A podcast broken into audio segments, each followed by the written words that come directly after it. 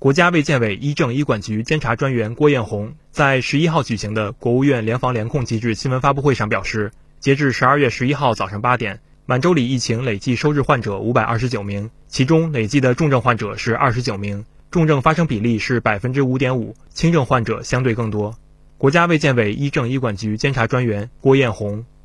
截止到12月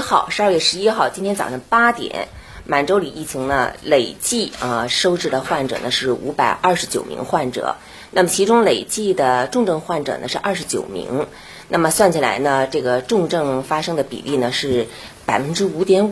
所以应该说呢，轻症的患者呢更多一点。那么我们非常高兴的看到，昨天